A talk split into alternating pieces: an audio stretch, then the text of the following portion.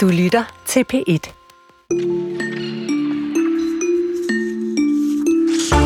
Den 9. november for 85 år siden hervede nazisterne butikker, synagoger og private jødiske hjem over hele Tyskland med enorm brutalitet. Prøv for eksempel at høre her, hvad der står i et hidtil ukendt brev fra en far, han hedder Max Ascher, til sin datter. Et brev, som Berlingske har offentliggjort i dag. I Leipzig, hvor det også skal have været rigtig slemt, smed de et 9 måneder gammelt barn ud af vinduet.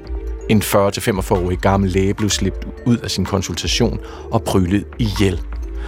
Og i byerne Königsberg og Kaiserslautern gik det ud over de gamle, skriver Ascher. De hentede de gamle ud af alderdomshjemmene og tævede dem, skriver han. Og i aften, når krystalnatten markeres, så er det med, med stor bekymret opmærksomhed, fordi tragedien dengang bliver nogen blandet sammen med krigen mellem Israel og Hamas. Og der er arrangementer, der af den grund er blevet aflyst eller bliver stærkt politibevogtet. Vi får besøg af en historiker, der fortæller om den gang og trækker tråde til i dag. Inden da når vi også forbi Hollywood-skuespillerstrækken Glenn Beck, Teater og Sfinksens Gåde. Vi kommer vidt omkring. Velkommen til. Det er Karen Sikker og Jesper Dreng og endnu videre omkring, fordi i dag kom øh, den noget ventede øh, museumsrapport. I hvert fald mange museer har ventet på den. Og Mette Bock og Joy Mogensen og Ane Halsbo Jørgensen øh, gav jo alle sammen deres forsøg på at få lavet en museumsreform, som skal erstatte den, der er nu. Det har nu altså vist sig, at det ikke er lige til. Og derfor var det særlig interessant, da kulturministeren i Deadline tilbage i februar sagde sådan her. Altså, jeg synes jo, jeg udviser relativt stor heldemod, politisk vil jeg sige. Alle andre har fejlet. Nu forsøger jeg at få det til at virke. Ja, Jakob Engel Schmidt gik grundigt til værks. Han inviterede til stormøder og gruppearbejde, som man kaldte det, med museumsfolk, og nedsatte en arbejdsgruppe. Og i dag, for ja, to timer siden, så kom så anbefalingen til en ny museumsreform for den her arbejdsgruppe. Vi har talt med kulturministeren, som fortæller, hvad næste skridt så er. Men processen er, at jeg sammen med Folketingets partier sætter mig grundigt ind i det arbejde, ekspertudvalget er udkommet med. Konkret så øh, består anbefalingerne af en række forslag til, hvordan man moderniserer en meget gammel museumslovgivning, og så tre fordelingsnøgler til, hvordan vi i fremtiden kan finansiere landets museer. De her modeller er ikke øh, politisk kalibreret. Øh, det er meget rå skitser, men det er spændende skitser, fordi de hviler på den samlede anbefaling fra en enig ekspertgruppe, som består af repræsentanter fra alle landets kommuner og repræsentanter fra landets 97 statsanerkendte museer. Og hvad kulturministeren ellers sagde, det kan høres her i programmet senere, hvor vi også får besøg af to museumsdirektører, som reagerer på de her anbefalinger til en kommende museumsreform. Men nu flyver vi lige en tur til Hollywood. Skuespillerstrækken ser ud til at være slut, og på ABC News, der lød det for eksempel sådan her. This morning, a hooray in Hollywood. I'm really excited that, that we've reached an agreement. I think it's a groundbreaking agreement. SAG AFTRA reaching a deal with the major studios to end the nearly four month long actors' strike that affected 160,000 union members and cost the U.S. economy billions of dollars. Actors reacting last night at the premiere of the Zach Efron film, The Iron Claw. You're joking. yeah. Don't tell me that now. Ja, glæde var der, men også øh, overraskelse kunne man høre hos skuespillerne på den røde løber. Men den skulle være god nok. Vi har tjekket skuespillernes fagforening, SAG AFRA. Øh, SAG AFTRA hedder den hedder. Og Hollywoods filmselskaber har altså lavet en aftale, så skuespillerne nu kan gå i arbejde fra i dag. Og endnu mangler aftalen at blive vedtaget blandt alle medlemmerne af fagforeningen. Men både forhandlere og fagforeningsledelse er helt enige om, at det er måske en rigtig god aftale, der er blevet skruet sammen, så parterne forventer altså en godkendelse. 118 dage blev det til med strække. Nu kører Hollywood-toget igen. Anne Lind Andersen, velkommen. Tak skal du have. Fordi det skal vi da tale lidt om øh, med mm. en filmkritiker og ejer af mediet øh, What to Watch. Øh, lad os lige tage et forbehold her, fordi der er jo ikke sluppet så mange detaljer ud om den her aftale. Hvad ved vi? Altså, vi ved, der er blevet underskrevet en øh, overenskomst nu, og øh, at de faktisk, øh, SAG-AFTRA har øh, afblæst strækken, øh, som er over midnat i nat. Så fra i morgen kan alle skuespillere øh, gå, i, øh, gå i arbejde igen. Øh, så alle produktioner, som er blevet sat på standby, kan, kan gå i gang. Øh, der er kommet nogle overskrifter ud omkring, hvad der ligesom er blevet aftalt i, øh, i den nye kontrakt, der var indtil 2026, altså de næste næste tre år. Øh, alle det, hele overenskomsten bliver først offentliggjort i morgen øh, fredag. Men da, vi, det vi ved er jo allerede, at der er nogle historiske punkter, der er blevet øh, øh indgået aftale om. Altså minimums øh, indtægt, indkomsten er blevet hævet med 7 procent. Det er den højeste hævning eller stigning, vi har set nogensinde øh, i forhold til skuespillers aflønning. Øh, der er også kommet øh, noget nyt, nemlig at øh, de, de skuespillere, der er med i de mest sete shows på streamingtjenesterne, får en bonus for det. Øh, det har vi heller ikke set før. Øh, og så er der selvfølgelig også i forhold til kunstig intelligens, AI, at der er kommet sådan nogle beskyttelseslove. Hvad de helt nøjagtigt går ud på detaljer, det ved vi faktisk ikke rigtigt endnu. Nej, fordi det er jo noget af det, der har været meget polemik om, mm. at, at de, dem, der arbejder med kunstig intelligens, de simpelthen stjæler fra skuespillere for at gøre deres øh, intelligensmaskiner endnu bedre, end de er i forvejen, uden at spørge om lov. Mm. Ja. ja, og at man ikke, altså ens ansigt og ens mimik øh, øh, ja. ikke kan blive øh, misbrugt, kan man sige, blive fodret i en eller anden kunstig intelligens, og så kan det egentlig blive brugt øh, for al evighed på, på alle mulige andre måder, uden man er blevet spurgt om lov, og uden at man øh, bliver betalt for det. Ja, det var blandt andet statisterne, der var øh, frygtet det her med, når der var retssalgsdramaer, som der var mange af, at de så hiver de uh, Anne og Jesper ind, og så, så bliver vi, vi filmet, så vi en time, og så, så kopierer de, og så bruger os resten af tiden. Ja. Anne, hvad tror du har gjort af, af nu 100, var det 18 dage, jeg fik 118, ja. 118 dage. Hvad har fået aftalen i mål? Hvad, hvad har presset dem nok til, at nu tager de sig sammen? Jamen, altså, det er jo klart, at AMPTP, altså foreningen af de store filmstudios og streamingtjenester, der sidder på den anden side af bordet, som øh, ligesom begyndte at indse realiteterne. De spillede ret, ret hardballs i starten, og øh, der var sådan en anonym kilde øh, fra den side, der sagde, at men, de kan bare strække de der skuespillere, indtil de bløder og går fra hus og hjem. Okay. Nu, nu har tonen jo ændret sig ret meget, fordi at, øh, at, det, at det koster. Det koster penge. Det har jo allerede Warner Bros. var ude for, jeg tror, halvanden måned siden at sige, at det allerede kostede dem 500 øh, millioner dollars, den her strække. Og byen øh, Los Angeles har det kostet omkring 6 øh, milliarder dollars efterhånden, øh, fordi den her strække jo ligesom også påvirker alle mulige andre sider af erhverv, der, der er afhængige af filmindustrien. Øh, og så kigger, begynder vi at kigge ind i 2024, hvor de store filmstudios godt har set, at hvis de har, de har selv sagt, at hvis der ikke faldt en aftale øh, på plads inden for i hvert fald de næste par uger, så vil det gå ud over øh, altså hele planen fra især sommeren 2024, øh, og det gælder både de store blockbuster øh, film i biograferne og rigtig mange øh, serier på streaming. Så det var det er et spørgsmål om tid. Øh, det var et spørgsmål om tid, at det, faldt, øh, det fandt sted lige nu, fordi ellers ville vi simpelthen komme til at kigge ind i 2024, hvor vi øh, skulle vente til sen efterår, ja. før vi faktisk fik noget nyt. Og, og det er jo selvfølgelig fordi, altså man kan ikke lave en aftale om fredagen, og så er der en ny serie om mandagen. Altså, Præcis. det er en kæmpe lang... Kan man godt, men det er en virkelig dårlig serie.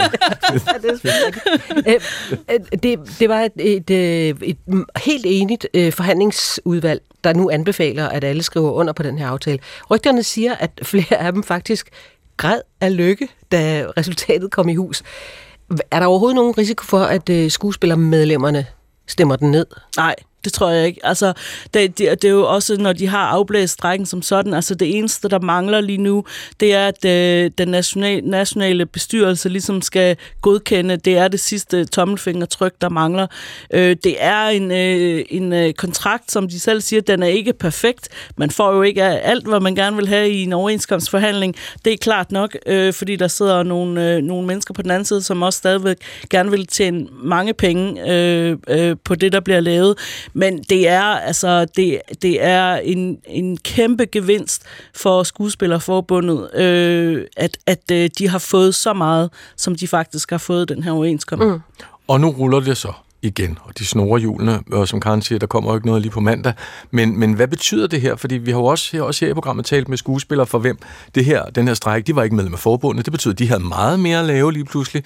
Nu, nu kommer alle de øh, skuespiller, der er i fagforeningen, så i arbejde. Hvad, hvad, hvad kommer der til at ske helt rent praktisk? Det hele kommer til at stoppe lidt til på en eller anden måde, ikke?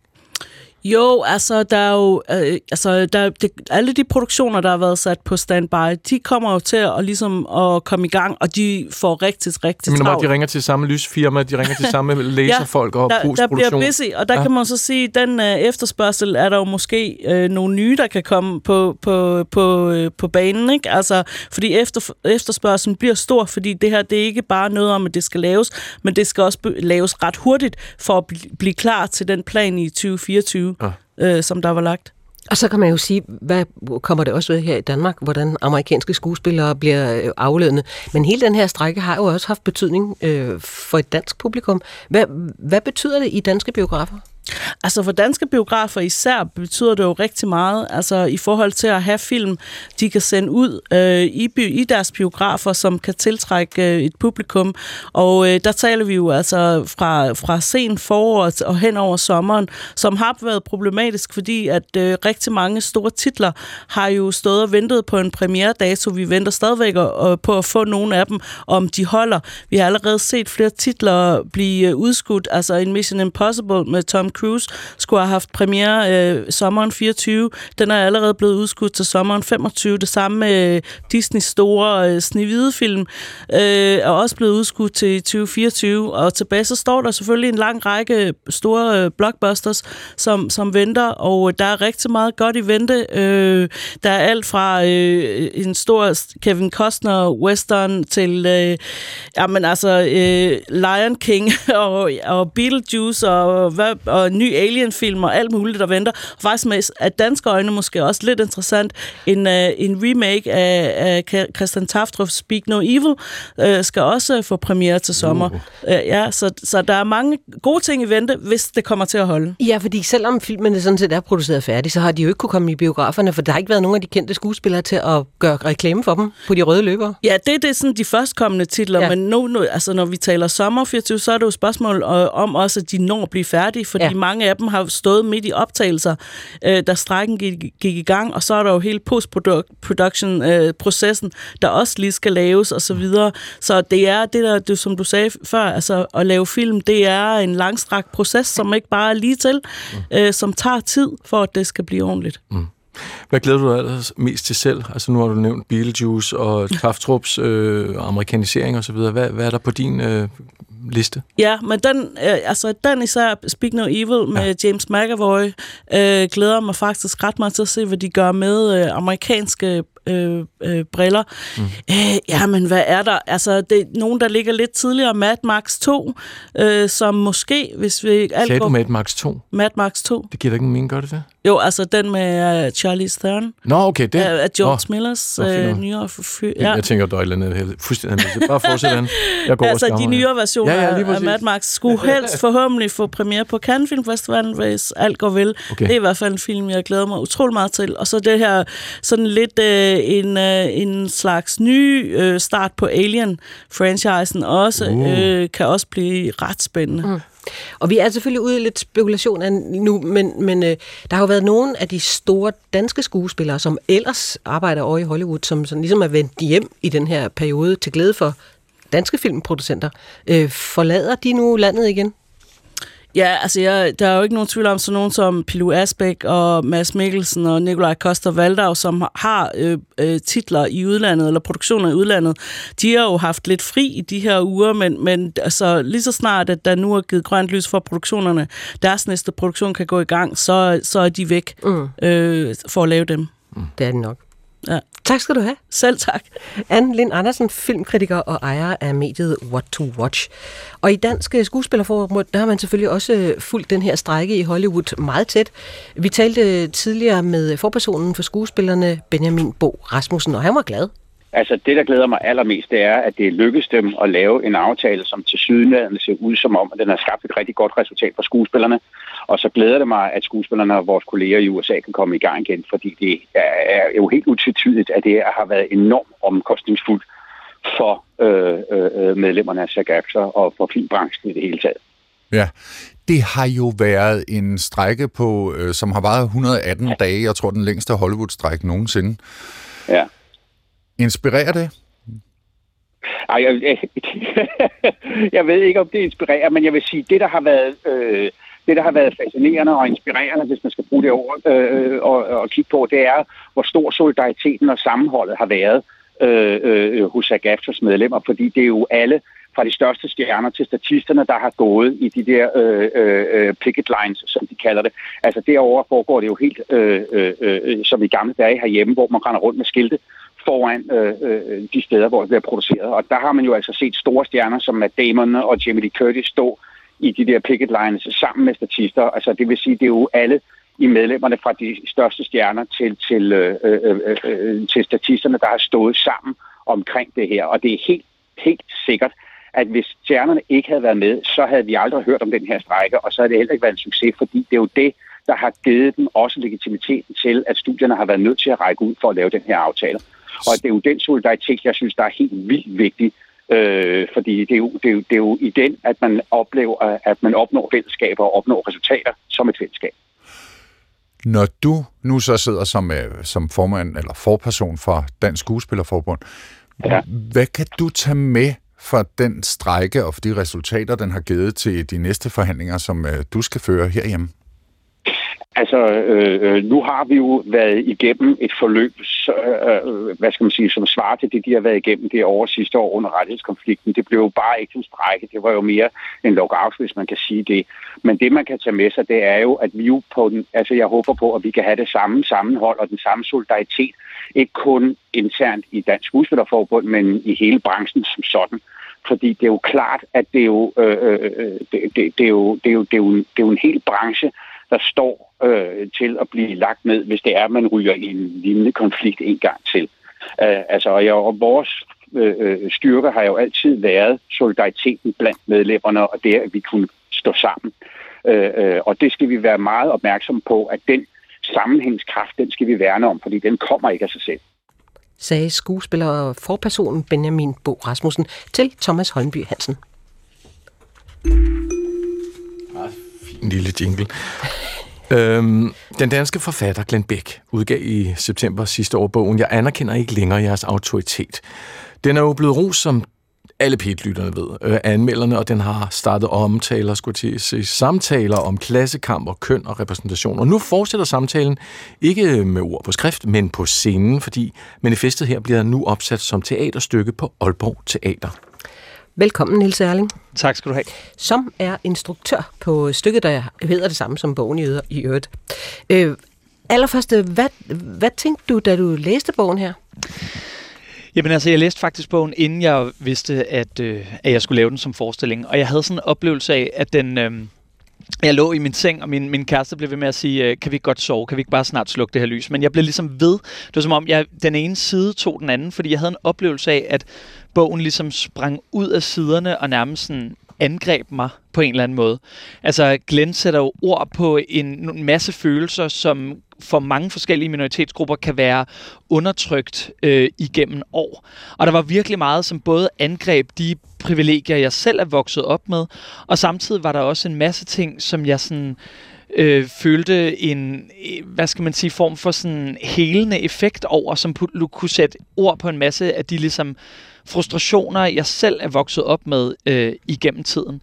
Så jeg havde både en oplevelse af, at det var sådan en meget, meget slagkraftig bog, der sådan angreb mig, og samtidig også øh, var der sådan en længsel efter øh, ligesom at få sat sprog på, på nogle af de ting, jeg havde oplevet igennem mit liv. Så jeg havde en meget, meget stor læseoplevelse med ja. den her bog.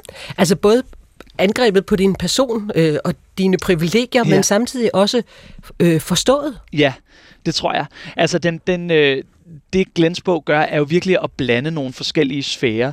Den taler om klassesamfund, og samtidig så taler den om øh, at være en minoritets øh, seksualitet, ikke? eller have en minoritets seksualitet.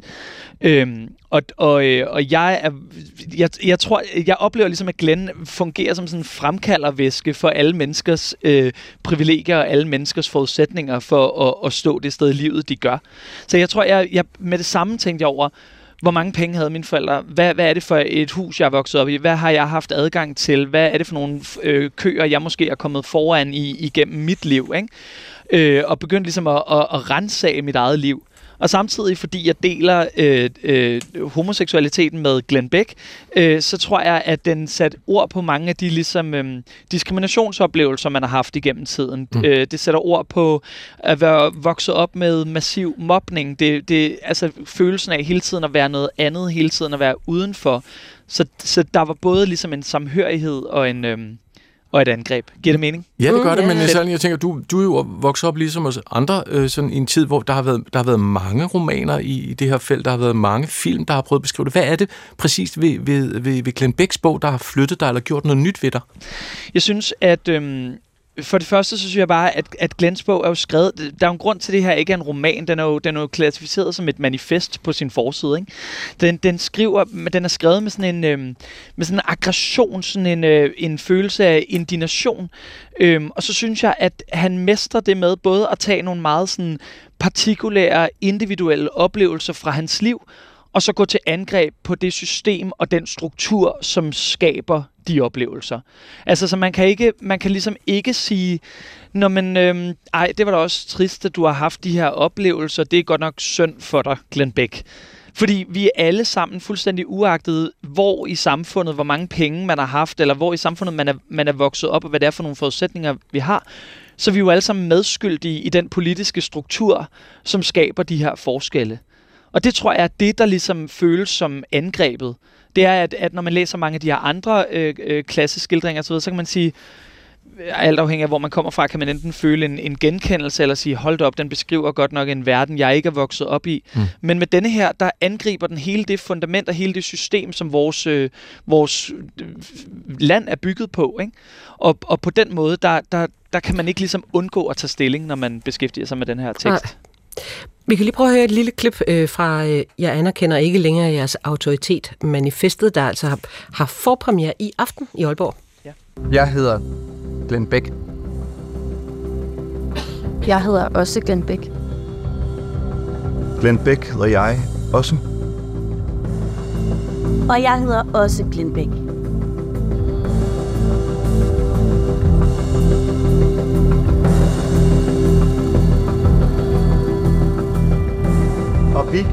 Anerkender ikke længere jeres autoritet. ja, man kan godt få en, en anelse om, øh, mm. hvordan det er, du har tænkt med det her. Øh, Glenn Beck med de mange ansigter. Ja. Øhm, hvornår tænkte du, hmm, den her historie egner sig der egentlig godt som teaterstykke? Jamen, øhm, det, jeg vidste, at jeg skulle lave noget på Aalborg Teater, men det var ikke klart, hvad, hvad det skulle være. Og så øh, kom øh, chefen, som hedder Thomas Bjørnager, og sagde, hvad med den her bog? Og jeg havde lige lagt den fra mig. Altså, og så svarede jeg faktisk først nej. fordi jeg tænkte, øh, det er slet, apropos det, vi lige har talt om, så tænkte jeg sådan, det er jo slet ikke min plads. Det, jeg, jeg er ikke vokset op i, i Horsens, jeg er ikke vokset op i, i de her ligesom, rammer. Jeg kan ikke fortælle den her historie. Øhm, men så jo mere jeg gik og summede over ideen, jo mere interesseret var jeg faktisk i det. Jeg, jeg elsker at, at fremkalde tekster på scenen, som ikke er et klassisk plot, altså som ikke er en klassisk øh, A til B fortælling. Jeg, jeg synes, det er så spændende, hvordan man ligesom kan udvikle nye formater, og hvordan man kan tale med samtiden, og det må man jo virkelig sige, at den her bog øh, gør. Så jeg mødtes med Glenn og, og fik hans velsignelse til at gå i kødet på det. og, øh, og så gik vi i gang. Og jeg, jeg synes, det var sjovt på en eller anden måde at lave sådan et øh, Glenn Big Band. Øh, du kalder det Glenn med de mange ansigter, men, men jeg, jeg tænkte sådan, der var noget over det der med, jeg overvejede et halvt sekund, at man skulle lade en spille Glenn, og så kunne der være en, der var hans mor, og en, der var hans... Men jeg synes ligesom, det, det var for kedeligt. Altså, det var for banal måde at gå til det på. Så jeg tænkte sådan, nej, men det må være sådan det her flerhovedet monster, der har noget at sige til vores samtid. Mm. Øhm, ja. Jamen, nu, nu ser du, øh, han gav øh, sin velsignelse. Mm. Øh, hvad sagde han?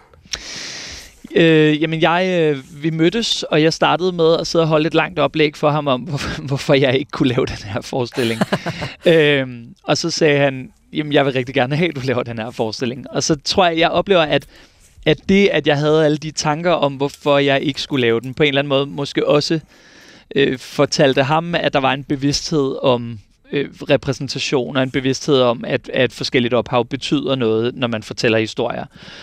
Øhm, og så fordi vi har seksualiteten til fælles, tror jeg også, vi havde en lang samtale om, om det, og vi kendte lidt hinanden i forvejen, så jeg tror også, han kendte til. Jeg har arbejdet rigtig meget med sådan at bringe litteratur på scenen øh, i alle mulige sammenhænge. Og sådan, så jeg, så jeg, jeg tror, det var ligesom summen af alt det, der gjorde, at, at jeg fik lov. Smukt. Bogen har et ret øh, udfarende sprog, sådan meget mm. in your face, der henvender sig direkte til mig, der læser, der mm. er direkte tiltale. Det er du, du. Ja. Hvordan integrerer du det i forestillingen, når du nu, nu sidder jeg så i publikum? Ja, Jamen, jeg tror, der er, sådan, der er sådan en old saying i teater med, at man ikke må skælde ud på sit publikum. Altså, det, det er sådan lidt bad standing at gøre det.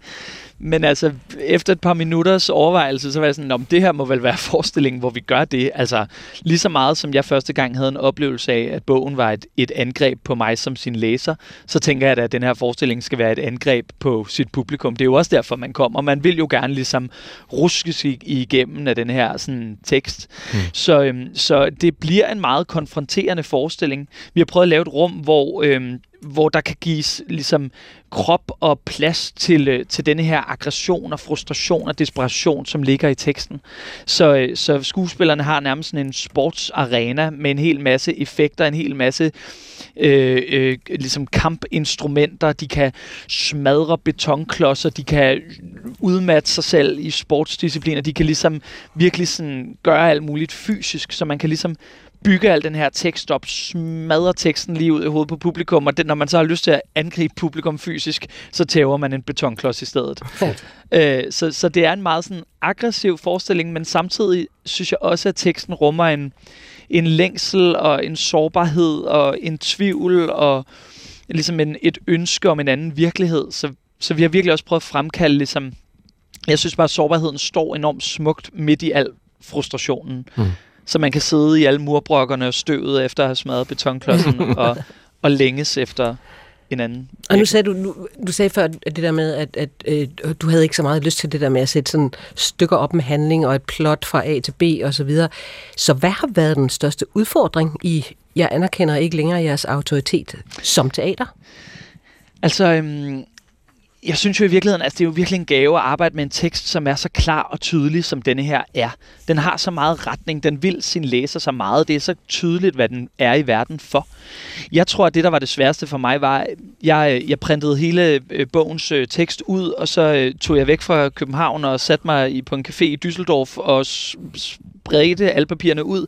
Og så prøvede jeg at lave sådan en bunke, der hed, okay, det her tekst kan jeg i hvert fald sørge for ikke kommer med i forestillingen, fordi der er jo alt for meget, til vi sådan kan have det med på scenen. Men, men den her bunke, den voksede ligesom ikke. Altså det tror jeg virkelig har været min, min største udfordring. Det har været det der med faktisk at kode det ned, fordi jeg synes, teksten er så sindssygt god. Øhm, og jeg synes at i virkeligheden også, kan man sige, det er en pointe, at, at forestillingen får lov også at være udmattende, både for spillerne, men i virkeligheden også for publikum, mm. for det er bogen også. Den siger flere gange undervejs, jeg gider faktisk ikke føre bevis for det, jeg har oplevet. Tager jeg fejl? Jeg vil ønske, at jeg kunne stoppe. Jeg siger ikke det her for at provokere nogen, men jeg er nødt til det. Mm. Altså, så det er jo også ligesom en pointe, at vi skal alle sammen udmattes af den her tekst.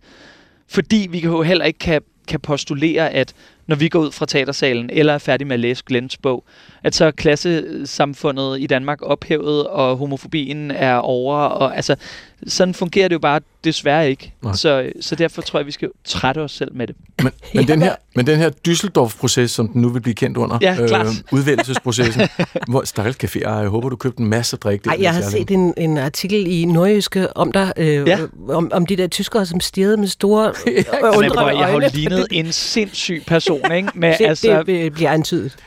To, 200 stykker papir alle vegne. Altså, jeg var få momenter fra røde tråde, der forbandt det hele. Åh, oh, det er genialt. Men hvad, hvad, altså, det vil sige, du tog, du tog stort set det hele med. Det er det, du siger til mig. Nej, jeg har jo selvfølgelig skåret. Altså, er du rigtig klog? Ellers så kunne vi jo sidde her i otte timer. Altså, ja. øh, nej, så jeg tvang mig selv til at skære ned og skære ned og skære ned. Men det, okay. Øh, men det har virkelig været, øh, har været svært, fordi...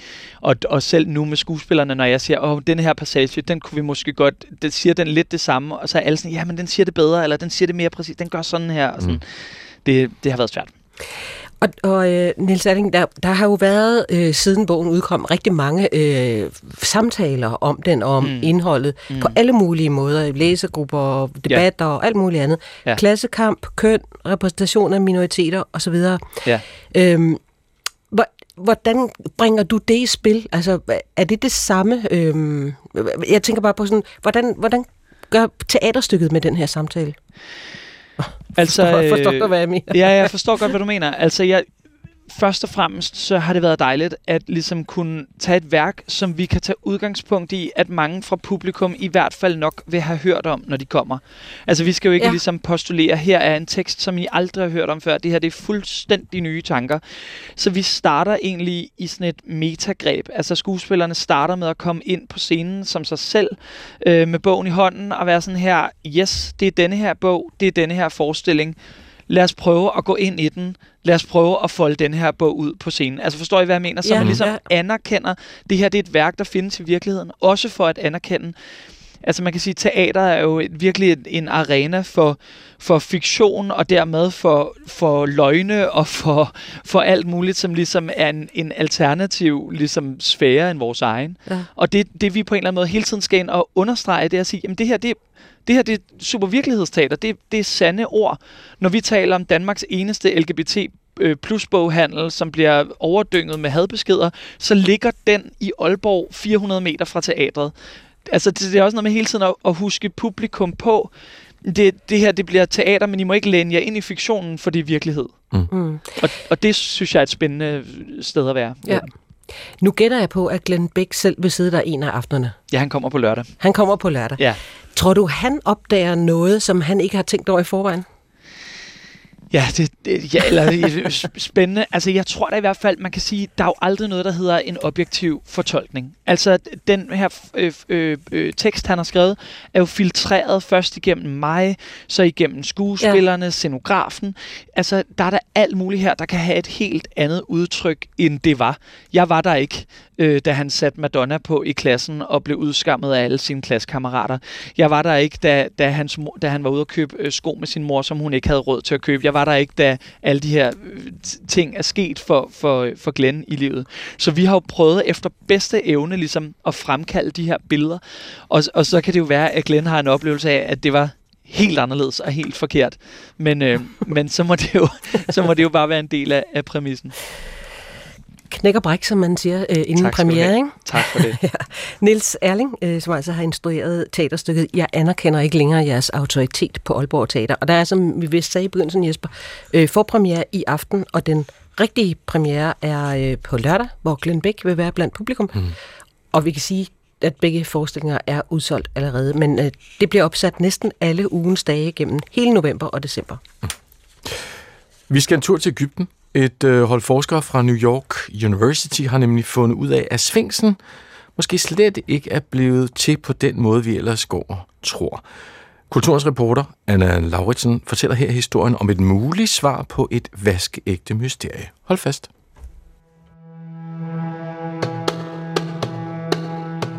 Ved Nilens vestbred i Ægypten troner Sfinksen majestætisk op og vogter over pyramiderne – ved første øjekast ligner den lidt en katteagtig krop, der ligger ned, men med et menneskehoved.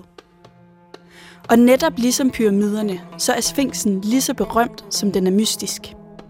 Hvem skal faraghovedet uden næse forestille? Hvorfor er den rettet mod øst? Hvornår er den bygget? Og hvem eller hvad har lavet den? Men nu bliver en af Sphinxens gåder måske endelig løst. For det viser sig, at det nok er noget større end menneskehænder, der har formet skulpturen. Nogle højere kræfter. Måske har moder jord selv haft en finger med i spillet. På New York University har et hold forskere formået at genskabe vejrforholdene lige nøjagtigt, som de var der i Giza for 4.500 år siden, hvor Sphinxen angiveligt er bygget. Forsøget viste, at vinderosion faktisk kan medføre sfinkslignende figurer og formationer, altså kropsdelen uden ører og øjne og hår. Det betyder, at vinden kan have formet sfinksen, og det opklarer jo et af Ægyptens ældste og største mysterier, og det lyder helt vildt. Måske for vildt. Første omgang er det, at jeg ikke engang kan se, hvad det er for et studie, at de simpelthen ikke har, har lagt de tal frem, som de har lavet er der nu taget højde for dem? Er det også hopper sandet fra den rigtige retning til at forklare det her? Eller hopper sandet ikke fra den rigtige retning? Eller skal det... det var Søren Munk Christiansen, lektor på Institut for Geoscience ved Aarhus Universitet. Han deler ikke ligefrem min begejstring over det her forsøg. Det skyldes, at forskerne har puttet deres lille modelsfinks ned i vand og det ændrer altså fuldstændigt på den måde, sandkorn bevæger sig på. Jamen, jeg tror, vi alle sammen har prøvet at være ude ved en strand, hvor man har sådan set sandet fy rundt, og nogen har måske også prøvet at ligge ude på stranden, hvor det så sandet begynder at irritere og prikke, og, og sådan, hvor det vinden blæste, og så virkelig fået sådan noget sand ind på sig, og det er faktisk ubehageligt. Hvis det begynder at blæse bare lidt mere end sådan en frisk vind, så kan vinden begynde at tage fat i for eksempel et sandkorn, der ligger, så den, og vinden både skubber, men også trækker i det sand, der ligger på overfladen. Og det gør, at sandkornet bliver løftet opad. Og så er det det først, når et sandkorn er begyndt at hoppe, så hopper den lidt henad, så rammer den måske to, tre, fire andre, så hopper de hen af overfladen. Og hvis der er noget, der stikker op af overfladen, det kunne være et ben af et menneske eller noget, en klippe, der stikker op, så begynder det simpelthen at være som sandpapir og kras ind i overfladen. I vandet er forskellen bare, at så sandkornene, de vejer noget mindre, fordi at vandet det bærer en lille smule op. Det fortalte Archimedes os allerede for mange tusind år siden. Så sandkornene i vandet, de kan hoppe højere og længere, end de kan, hvis det er vinden. Søren Munk Christiansen stiller sig altså kritisk over for forsøget. Men det lykkedes mig alligevel at få ham til at lege med tanken. Men Søren, nu må du simpelthen ikke knuse min drømme om at få opklaret øh, den her sphinx gåder. Øhm, altså, tror du, at det er en mulighed, at den her erosion har øh, formet sfinksen til, hvordan den ser ud i dag? Man kan sådan stille spørgsmålet om der for måske 5, 6, 7.000 år siden, inden at menneskene begyndte at forme den, om den har siddet en lille smule ud som noget, der kunne ligne en, et eller andet dyr, der lå ned. En kamel eller en løve, eller hvad man nu kunne have forestillet sig dengang. Øh, det kan jeg selvfølgelig ikke udelukke, men der er mange ubekendte i, hvordan, det, hvordan så sådan en klip ud, inden at menneskene begyndte at hamre og bruge mejsler og så videre i, i den. Øh, jeg tænker, når jeg læser pressemeddelelserne om studiet i hvert fald, at jamen, så kommer vi nok aldrig til bunds i det mysterium, fordi... At... Mens Søren forklarede mig, at forsøget for New York University blot er baseret på teorier, men mangler evidens, så gik noget op for mig. Med den her lidt uklare fremlægning af forsøget, så skaber forskerne fra NYU jo faktisk bare endnu et mysterie om Sphinxen. For mysterier og gåder er der nok af, når det angår den store løvefigur. Altså en af gåderne går på, at der, at der nedenunder sfinksen er et, et, et, et tempel eller en skat eller et eller andet, der ligger begravet dernede. Så der, altså, der er en masse, hvad skal man sige, mysterier i gåseøjne, der omgiver sfinksen, men det er egentlig kun, altså det er nogen, der er, at mange af dem er skabt i dag, øh, og, og har grobund i altså meget, meget lidt øh, evidens, vil jeg sige. Det var Sofie Schødt, som er egyptolog og postdoc på Universitetet i Tübingen. Og nu hvor vi åbenbart er i gang med at mythbuste, så bad jeg også Sofie om at fortælle mig, hvad vi så egentlig ved om Sphinxen, hvilket viser sig at være ikke særlig meget. Man kan sige, meget af det, vi ved i gåsøjne, det er noget, vi ligesom øh, har fortolket på. Øh, for der er ikke nogen, Øh, der er ikke nogen kilder, ikke nogen skriftlige kilder, som fortæller os præcis, øh, hvad det er og hvad den symboliserer og den slags. Øhm, så det er noget, egyptologer i dag har fortolket på. Øhm, men vi kan se fra øh, nogle senere kilder i hvert fald, at løven havde en eller anden form for symbolsk betydning. Altså den var tæt forbundet med solen i det gamle Ægypten. Øhm, så derfor så er der nogen, der mener, at sfinksen her, som jo har øh, ikke bare løvekrop, men øh, hovedet af en farao, øh, at det kan have symboliseret faraoen som offer til solguden, og det er derfor, de har valgt den her øh, løve, det her løvebillede, øh, for ligesom at skulle connecte til solen. Øh, og den, den forestiller altså en løve, der ligesom ligger, øh, hvad skal man sige, ja, ligger ned, øh, så den har, har bukket øh, øh, ben, og, og så har den sådan meget majestætisk øh, øh menneskehoved øh, med det, der hedder Nemes hovedklæde, som er øh, sy- øh, symboliseret kongen. Sofie, jeg blev jo selv rimelig begejstret for den her nyhed om, at man måske har fundet svaret på, hvordan Sphinxen blev til. Øh, og det er jo nok fordi, at Sphinxen er så mytisk en figur, som alle ligesom kender til. Men hvorfor er den blevet så populær i popkultur osv.? Jeg tror egentlig, at den har haft en eller anden form for, hvad skal man sige, øh, eller anden form for kreativ inspiration. Og det var den jo faktisk også for, for Ægypterne selv.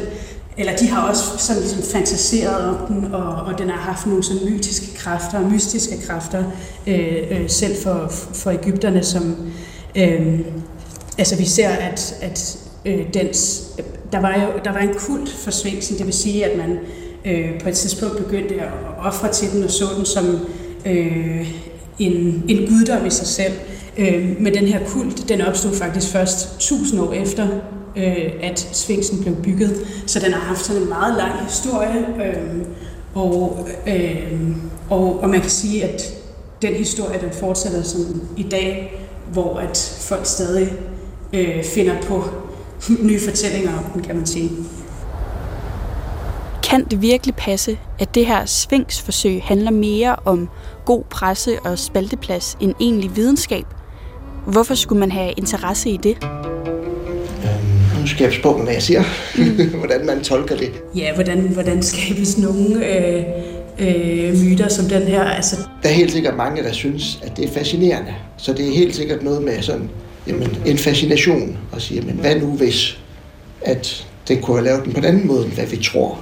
Og så er det jo også bare en, folk kan godt lide at øh, gør sig forskellige forestillinger og tanker om, omkring det gamle Ægypten. Der er en eller anden form for øh, mystisk tiltrækningskraft, øh, og, så, og så begynder folk at spekulere i, i alle mulige forskellige ting og sager, men, men som sagt har de jo altså, meget lidt, altså det er jo ikke evidensbaseret noget af det, det er jo mere sådan, øh, altså det kunne være spændende, hvis det var rigtigt, men det, det er det desværre ikke. Nå, det viser sig altså, at gåden om Sfinksen ikke bare sådan lige bliver løst forløbigt. Men nu hvor jeg havde en vaskeægte ekspert i sanderosion på linjen, så greb jeg muligheden for at spørge ham, hvad der rent faktisk ville skulle til for at afgøre en gang for alle, om Sfinksen er et produkt af menneskehænder eller naturkræfter. Spørgsmålet er, om vi nogensinde får det opklaret, fordi at hvis man skal gå ind i selve Sfinksen og se på, jamen, hvordan er den er der noget af det, der er mere naturligt, end andre har siddet længere ude, inden man begyndte at hakke det, det andet i stykker, jamen så skal vi til at bore og hamre og hakke i den. Og så kan man sige, at operationen er måske lykkes, men patienten den er død. Så det vil sige, at vi får en helt anden svings at se. Og det dur jo ikke.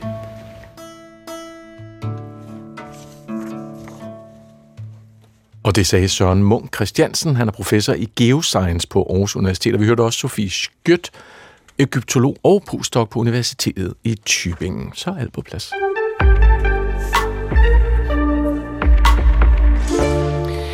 Den 9. november er jo altid et dato, øh, hvor krystalnatten i Tyskland i 1938 bliver markeret i rigtig mange lande verden over. Det er en årligt tilbagevendende begivenhed, men i år står den altså i et helt særligt lys på grund af krigen mellem Israel og Hamas.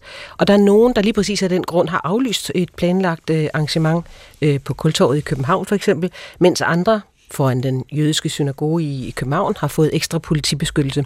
Og det har vi jo oplevet rigtig mange gange før, at historien bliver viklet ind i øh, aktuel politik og konflikt og krig. Så lad os nu se nærmere på det, der skete dengang, og prøve at trække nogle tråde til nutiden, øh, relevante eller ikke relevante tråde. Signe Bergman Larsen, velkommen. Tak skal du have. Historiker og museumsinspektør på Dansk Jødisk Museum. Og lad os nu prøve at tegne nogle scener og lave nogle beskrivelser. Lad os prøve at forestille os den 9. november 1938 i Tyskland. Det er endnu ikke blevet nat. Hvad er det, der ulmer? Jamen, øh, det der ulmer, det er øh, flere års øh, stigende øh, antisemitisme og øh, i stigende grad svære vilkår for tyske jøder. Og øh, det, der så på det seneste er sket, det er, at man i Tyskland er begyndt at øh, tvangsdeportere tyske jøder, øh, nogle af dem tyske statsborgere, øh, men ofte af polsk oprindelse, til grænsen mellem Tyskland og Polen. Simpelthen for at komme af med dem. Man synes, de skal tilbage til Polen, og Polen har ikke lyst til at tage imod dem. Og øh, så er der det er op mod 17.000 mennesker, der simpelthen bliver tvangsdeporteret til grænsen mellem Tyskland og Polen. Ja og øh, strander der under øh, horrible vilkår. Og øh, det er blandt andet øh, Herschel Grünsbaums forældre, som, øh, som lander der. Og øh, forældrene skriver et brev til hans søster, og hun videreformidler det her brev om de her forfærdelige vilkår. Så Herschel, han øh, i desperation, han er, øh, det skal lige sige, 17 år, øh, tysk jøde, og øh, i desperation går han til um, den tyske ambassade i Paris den 7. november 1938, og øh, med en pistol i hånden, og får øh, skudt øh, en øh, ambassadeansat, Ernst von Rath. Ja.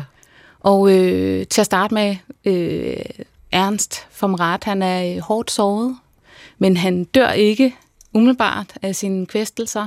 Der går et par dage, og så er det så, at vi lander ved den 9. november 1937, og øh, det er faktisk også årsdagen for Hitlers fejlslagende kupforsøg i 1923. Og der har øh, nazistpartiet øh, lige siden haft en tradition for at, øh, at mindes de dage der. Ja. Så Hitler han har faktisk ved et, øh, et, ved sådan et veteran, nazist-veteran øh, arrangement i München og skal tale der, da han så får overragt nyheden om, at Ernst vom Rath, han er omkommet af sine kvæstelser, og øh, den her unge tyske jøde, Herschel Grønsbaum, nu er blevet en morder. Mm. Ja. Og, og hvad bliver så reaktionen? Ja, det kan jeg jo næsten regne ud. Ja, man, ja. Kan jo, øh, man kan jo forestille sig en eller anden form for vrede. Øh, men det, der også sker, det er øh, propagandaminister Josef Goebbels, han øh, ser en mulighed for at... Øh, hvad, man kan nærmest kalde det et kæmpe propagandastund. Fordi øh, han fortæller, at han overrækker nyheden til Hitler, og øh, Hitler forlader det her arrangement uden at, uden at sige mere til øh, den gruppe, der er forsamlet. Og øh, Goebbels, han overtager sig talerstolen og siger, øh, føreren har jo hele tiden ytret sig om, at der skal ikke ske voldelige overgreb på jøder. Det er ikke statssanktioneret som sådan. Men hvis befolkningen rejser sig i vrede, så har vi ikke tænkt os at forhindre det. Og øh, det er der jo mange, der øh, opfatter som en slet skjult opfordring til vold og ødelæggelse. Og øh, da de her øh, nazister og partifælder jo er samlet, så går der ikke ret længe, før man, øh, man simpelthen får det her, den her slet skjulte opfordring spredt til mm. andre grupper, der også er samlet for at mindes det her fejlslagende kupforsøg. Men Signe, må jeg lige spørge om noget? Ja, ja. For nu, nu var jeg jo meget glad at se af Babylon Berlin tv-serien, hvor det her også er beskrevet i detaljer, og der kunne jeg forstå, der var man ikke helt enige. Det var ikke bare alle, der råbte, men selvfølgelig gør vi som Goebbels. Hvordan reagerer nazisterne der lokale på den opfordring til, I må gerne gøre noget, vi ser gennem fingre, vi skal ikke intervenere, hvis nogen begynder at angribe jøderne. Er der, er, er, er der enighed, eller Øh, man kan sige, at der er ikke enighed i partitoppen. Nej. Og det tror jeg også, vi kommer til lidt senere, okay. fordi der er jo faktisk, øh, der er jo faktisk nogle af partifælderne, især i toppen, som bliver lidt sure over. Okay. Så gemmer vi den til lidt senere. Det er fint. Ja. Men man kan sige, for nu at komme tilbage til selve drabet øh, på den, på den øh, tyske ambassadeansatte, at det var i sig selv øh, øh, selvfølgelig beklageligt og alt muligt andet, men det var en velkommen anledning for for eksempel Goebbels, at det, det, det blev noget, man kunne bruge til noget. Ja, klart. Man har øh, altså den her antisemitisme og de her overgreb, det er i stigning i løbet af selvfølgelig øh, fra, fra 33 af, men også i 38. Det er i stigende grad rigtig, rigtig svært mm. at være jøde i Tyskland på det her tidspunkt. Og i sådan en omfang, at man jo selvfølgelig fra omverdenens side holder et møde om, hvad skal vi gøre ved den her situation. Og øh, ved Evian-konferencen, man kommer ikke rigtig ud med noget fra det, så øh, de står jo let tilbage. Mm. Ja. Natten falder på. Hvad sker der så? Jamen, øh, det er øh, en masse mennesker, der går ud. En pøbel, øh, det er jo mange af dem, det er jo partifælder, øh, og de, øh, mange af dem i civil, for ikke at øh, øh, det skal se ud som om, at det er partiet, der gør det, men rigtig mange i civil. Og senere har man også fundet ud af, at det er også naboer og helt almindelige gåserne, helt almindelige mennesker, der går ud, sætter ild til synagoger, sætter ild til skoler, jødiske skoler, smadrer jødisk ejede butikker og hjem, og begår simpelthen de vildeste overgreb og mishandlinger af mennesker. Og øh, omkring 100 mennesker omkommer simpelthen ved det her, hvad der så senere bliver kendt som krystalnatten. Ja, og mange bliver også taget med Ja, det er øh, omkring øh, 30.000 mennesker bliver øh, deporteret som følge af, af den her krystalnat til øh, koncentrationslejre. Ja. Og øh, der kan de komme ud, får de at vide, hvis de underskriver en erklæring om, at de har tænkt sig at forlade Tyskland. Ja. Og det er jo ikke uden grund, at det er blevet kaldt krystalnatten, fordi ja. der ligger smadret glas øh, overalt i gaderne og glimter der i nattemørket. Ja, og øh, på engelsk, der øh, ud over at bruge det tyske udtryk Kristallnacht, så kalder man det også Night of Broken Glass.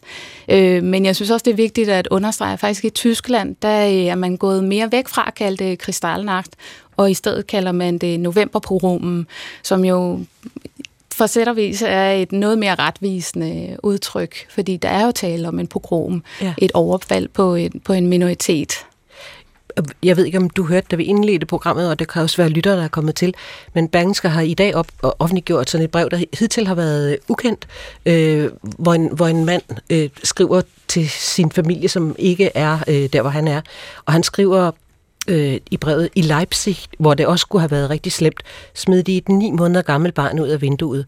En 40-45-årig øh, 40 læge bliver slæbt ud af sin konsultation og prylet ihjel. Og øh, andre steder hiver de gamle mennesker ud af alderdomshjemmene og, og tæver dem, og det giver jo bare sådan nogle helt konkrete billeder på, hvor, hvor redsomt det har været. Det er ganske forfærdeligt, og jeg tror, man, øh, man har glemt netop også de, de helt konkrete voldelige overfald. Altså man har talt meget om de her knuste ruder øh, i butikker, fordi øh, for mennesker at huske, hvorfor det hedder krystalnat, eller hvorfor vi kalder det krystalnatten. Men der er jo utrolig mange voldelige overfald, og det er også naboer. Altså folk, der kender hinanden. Det er jo så barskt. Mm.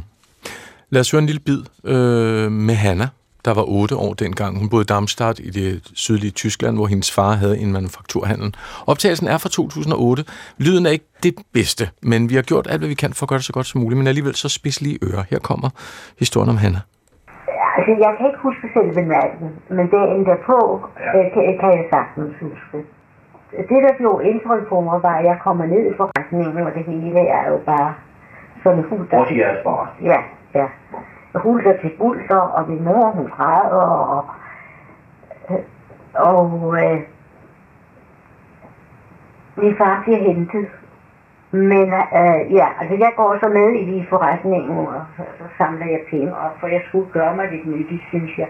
De kan kasser og der kan slå i stykker. øhm, og min far bliver hentet, men kommer igen øh, samme aften øh, med sådan en besked på, at hans radio var spillet for højt. Og, øh, og min mor kommenterer det og siger, at det bare er en undskyldning for et eller andet.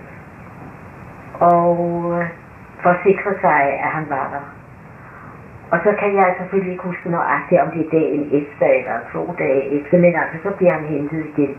Ja og øh, så kommer han til Buchenwald. Ja, så og ja, vi ved jo alle sammen, at det blev meget værre senere hen. Øhm, jeg tænkte på, de slipper øh, den her pøbel løs, og der bliver smadret synagoger og skoler og private hjem overalt i Tyskland. Hvorfor stoppede den her pogrom dagen efter den 10. november? For det gjorde den jo. Man kunne jo sagtens have forestillet sig, at det var løbet helt løbsk. Ja, det kunne man Og nu kommer vi til det, Jesper var inde på før, tror jeg. ja, lige præcis. Og det, det er vigtigt at understrege, den stopper jo ikke sådan lige, du Nej. ved, klokken 12. Nej. Altså, det fortsætter faktisk lidt, der er sådan synagoger, der brænder, og, og der er sådan en, øh, altså brandvæsenet blevet informeret om, at, at hvis, hvis synagoger øh, er for tæt på andre bygninger, så må de godt prøve at forsøge at slukke det, men ellers så lad det være, brand, altså lad, lad det brænde ned. Men det, det stopper jo, fordi der faktisk er en konflikt inden for øh, nazistpartiet. Man kan sige, for Josef Goebbels, som er propagandaminister, øh, så synes han, det her det er et super godt propagandastund.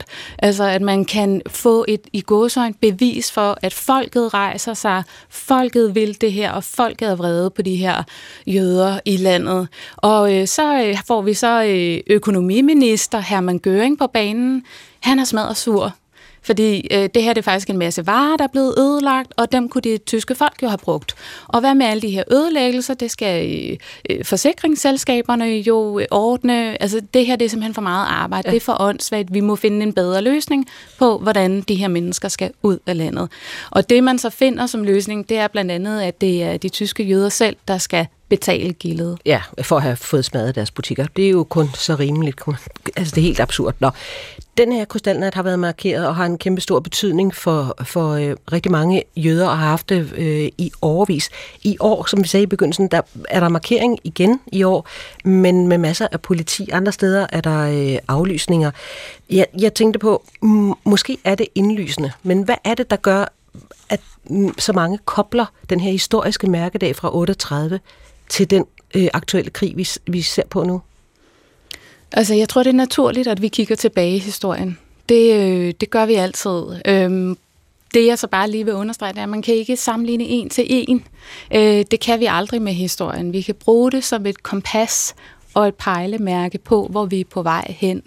Og øh, man kan sige, for nogle af dem, der har arrangeret krystallen af den tidligere, blandt andet en dansk-israelsk gruppe, New Outlook, der, øh, der, for mange af dem handler det jo også om, at de har familiemedlemmer i de her områder, som, øh, som er berørte af den her situation. Og, øh, og for dem er det jo også det, de, de kæmper jo for, for at øh, løse den her konflikt via dialog og ikke voldelige metoder. Og lige nu ser det jo ud som om, at øh, situationen bare eskalerer og eskalerer.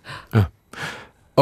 Kan man overhovedet drage den her par- øh, parallel historisk, altså mellem overgrebet på de tyske yder dengang, krystalnatten, og terrorangrebet fra Hamas? Jeg vil sige nej. Øh, det gør ikke hverken begivenhederne dengang eller nu mindre horrible. Øh, men der var tale om en pogrom, et overfald på en minoritet. Og øh, Hamas, det er et terrorangreb, og jeg vil bare understrege, at det gør det ikke mindre horribelt overhovedet. Øh, men det her med at, at sammenligne en til en med, med historien, det, øh, det skal man være meget som med, fordi det, det er ikke altid, det faktisk giver mening. Nej. Tak skal du have. Selv tak. Signe Bergman Larsen, historiker og museumsinspektør på Dansk Jødisk Museum. We got more der er Soul med Karen Rosenberg på B8. Det er jo programmet, der er fyldt med soulmusik helt tilbage fra 50'erne og frem til i dag. En genre, hvor at man må skrige, råbe, stønne. Man må gøre, hvad man har lyst til, bare man krænger sin sjæl ud. Det sker over hele verden. Solen, det er en bølge, som ikke er til at stoppe. Få sjælen med søndag kl. 14 på B8 i DR Lyd.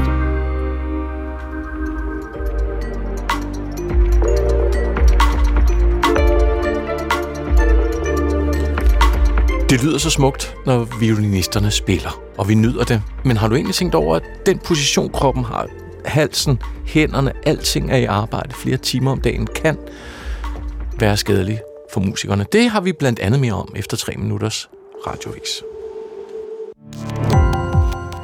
Gå på opdagelse i alle DR's podcast og radioprogrammer. I appen DR Lyd.